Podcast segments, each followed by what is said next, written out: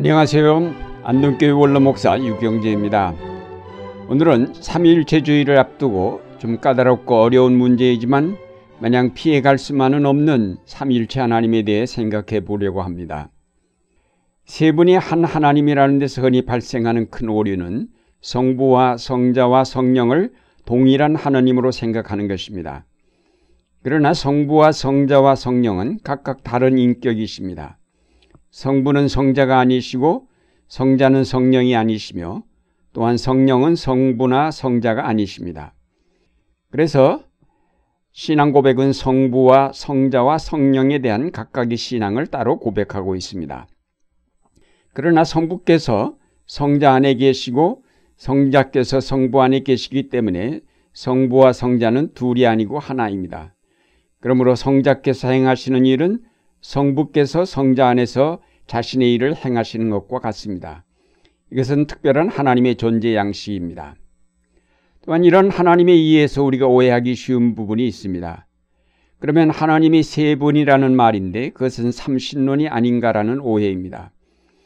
그러나 성부와 성자와 성령이 상호간에 아무런 관계도 없이 독자적으로 존재하는 세 신이라면 삼신론이 될 것이지만 앞서 말씀드린 것과 같이 성부가 성자 안에 계시고 성자 안에 성령이 계시면서 하나의 목표를 향하여 나가고 있기 때문에 성부와 성자와 성령이 각각 독립된 인격이시면서도 하나의 목표인 창조와 구원의 역사를 이루시는 삼위일체 하나님이시기에 삼신이 아닌 한 하나님이십니다.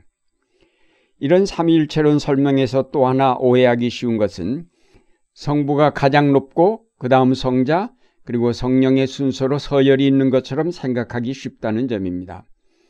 사실 성경에서 아버지와 아들이라는 표현을 사용하고 있기 때문에 자연스럽게 아버지 하나님이 더 높고 아들 하나님이 그보다 낮은 분이라는 생각을 하게 됩니다. 그리고 성령은 심부름꾼처럼 인식되기 쉽습니다. 그러나 니케아 콘스탄티노플 신조에서 보는 대로 삼위 하나님은 동일한 신성과 인격을 가지신 분임을 고백하고 있습니다. 우리는 한 분 예수 그리스도를 믿습니다. 그분은 영원한 아버지로부터 나신 독생자로 빛으로 오신 빛이요 참 하나님으로부터 오신 참 하나님이십니다. 그분은 피조된 것이 아니라 나셨기 때문에 아버지와 본질이 동일하십니다. 이 신조는 예수 그리스도께서 성부 하나님과 동일한 신성과 인격을 지니신 하나님임을 강조합니다. 또한 성령에 관한 고백을 보면 우리는 주님이시고 생명의 부여자이신 성령님을 믿습니다.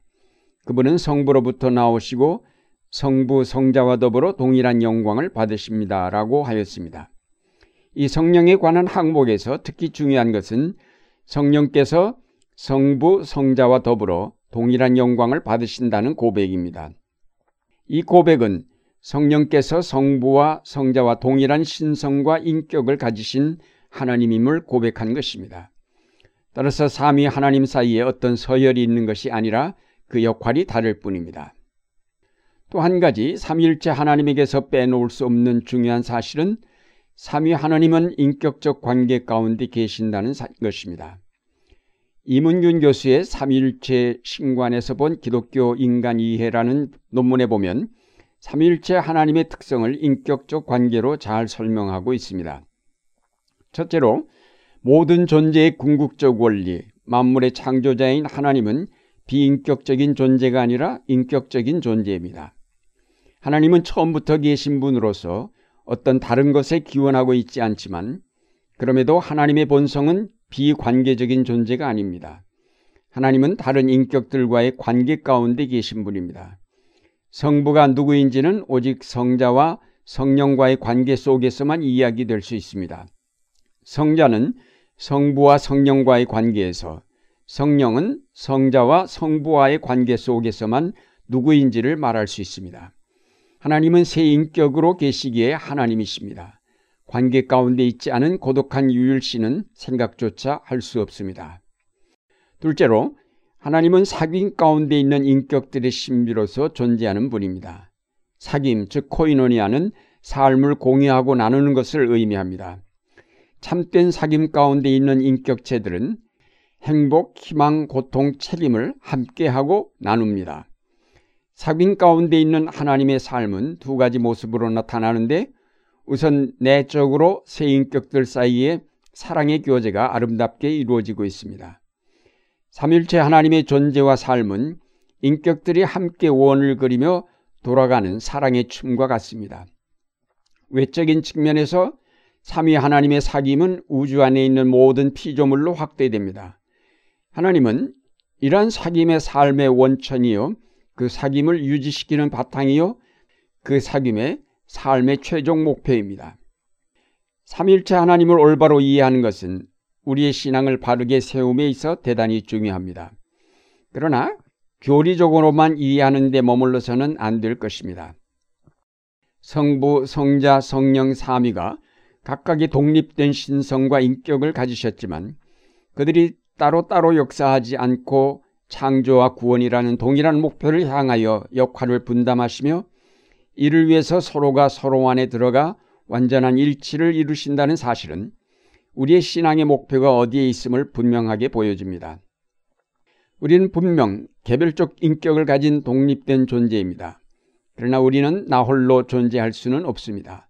서로가 서로를 받아들이면서 하나의 생명 공동체를 이룰 때 우리는 비로소 온전한 생명을 누릴 수 있습니다. 삼일체 교리는 우리에게 이런 생명의 원리를 가르치고 있습니다. 우리가 올바른 인격을 갖추고 하나님의 역사와 이 세계를 올바로 볼 수 있다면 자신의 자존심만을 고집하지 않고 기꺼이 그 역사를 위해 자신을 희생하기도 하고 자기 속에 남을 받아들이기도 할 것입니다. 요한복음 17장에서 예수님은 다음과 같이 기도하셨습니다. 거룩하신 아버지, 아버지께서 내게 주신 아버지의 이름으로 그들을 지켜주셔서 우리가 하나인 것과 같이 그들도 하나가 되게 하여 주십시오. 우리가 하나인 것 같이, 즉 성부와 성자가 하나인 것 같이 우리 믿는 사람들도 하나가 될 것을 기도하셨습니다. 그리고 17장 23절에서는 내가 그들 안에 있고 아버지께서 내 안에 계신 것은 그들이 완전히 하나가 되게 하려는 것이라고 하셨습니다.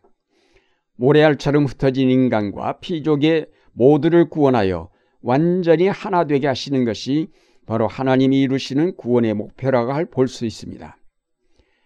우리가 삼일체 하나님의 교리를 올바로 이해하게 될 때 완전히 하나 되는 구원의 목표가 성취될 것입니다.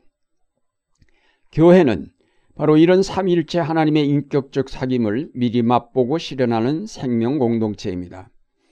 WCC 신앙과 직제 문서에서 교회의 사명을 바로 이 삼일체 하나님의 코이노니아를 실천하는 데 있다고 하였습니다. 이 하나님은 인격적인 하나님으로서 그분의 삼일체적인 삶이 모든 코이노니아의 원형이요 근거이다. 교회의 독특한 사명은 이 코이노니아를 실천해 내는 일이다. 사랑하는 여러분, 삼일체 하나님을 교리적으로만 이해하려 할 때 많은 이단들이 생겨났습니다. 오늘날 우리에게 필요한 것은 삼일체 하나님의 교리 속에 포함된 그 놀라운 희생과 양보와 겸손과 순종을 배우는 일입니다. 완전히 독립된 인격이시면서도 완전히 하나가 되시는 하나님의 이런 존재 양식이야말로 오늘 우리 그리스도인들이 배워야 할 것이며 교회가 따라야 할 모범입니다. 분열과 다툼으로 얼룩진 세계를 화해와 통일로 이끄시기 위하여 하나님은 삼위일체 하나님의 존재 양식에서 모범을 보이셨습니다. 삼위 하나님의 이 신비한 하나 되심은 모래알처럼 흩어진 인간과 피조개를 완전히 하나로 만드시는 하나님의 신비한 역사이기도 합니다.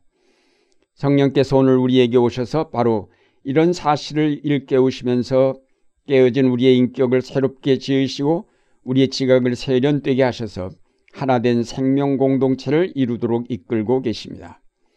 이제 이런 하나님의 오묘하신 섭리를 올바로 깨달으면서 적극적으로 하나님의 코인원이나의 삶에 동참해 가시는 여러분의 생활이 되시기를 바랍니다.